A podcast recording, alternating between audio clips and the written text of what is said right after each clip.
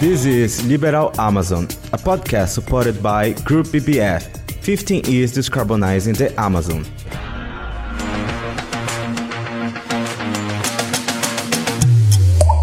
Hi there, I'm Camila Azevedo from Liberal.com, and today our podcast is about the Land Tenure Challenge in Amazon. The success of social justice and environment conservation in the Amazon is largely dependent on the land tenure challenge endured for centuries in the region.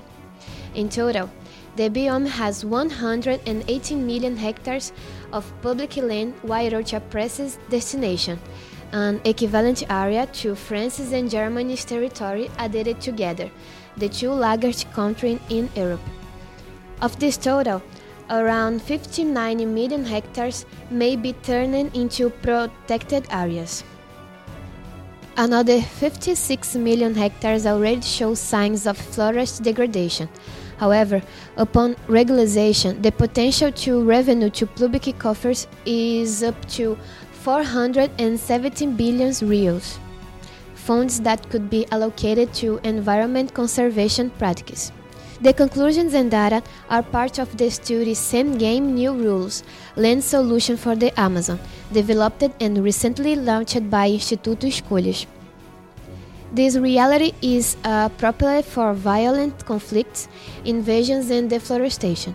In Pará, the Amazonian state that is home to the second largest portion of areas subjected to allocation, there are almost 7 million hectares that can be used as zone of environment preservation.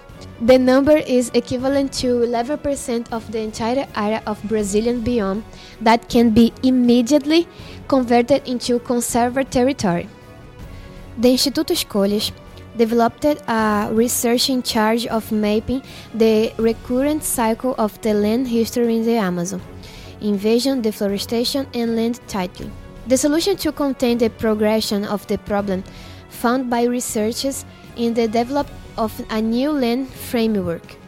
The practice consists of allocating public territories in a responsible, democratic, and sustainable way, prioritizing those who need to most and conserving forests. The controversial issues of land allocation in the Amazon is not new. The historic context of the biome includes a process of private incorporation of the territory, which began during the military dictatorship.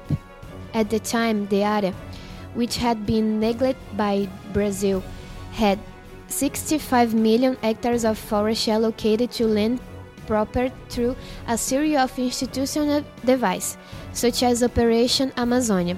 The movement According to Professor Francisco de Assis, researcher at the Núcleo de Altos Estudos Amazônicos, became known as the Land Big Bang and is related to the formation of the uncontrolled development of the environment use. He says that we still feel the effects today, but recently, between the 2006 and 2017 agricultural census, there there was a new wave of appropriation of 15 million hectares. The period of the military regime corresponded to the greatest expansion of land properties. Professor Assis took part in a study that shows that in this phase, the conservation of six 65 million hectares from public to private properties corresponded to 81% of the private area in the region, until 2017 being 61% of them over a thousand hectares large. The land privatization process comes with an aggravating factor. The professor explains that the transformations that will occur in the area are subjected to the logic of the landowners. Francisco concludes saying, This has enormous consequences for everything, regardless of whether the land is used for soybeans, cattle.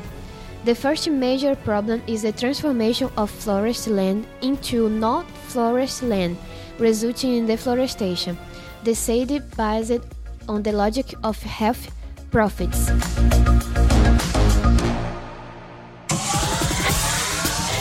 You have just listened to Liberal Amazon, a podcast supported by Group BBF, 15 years decarbonizing the Amazon.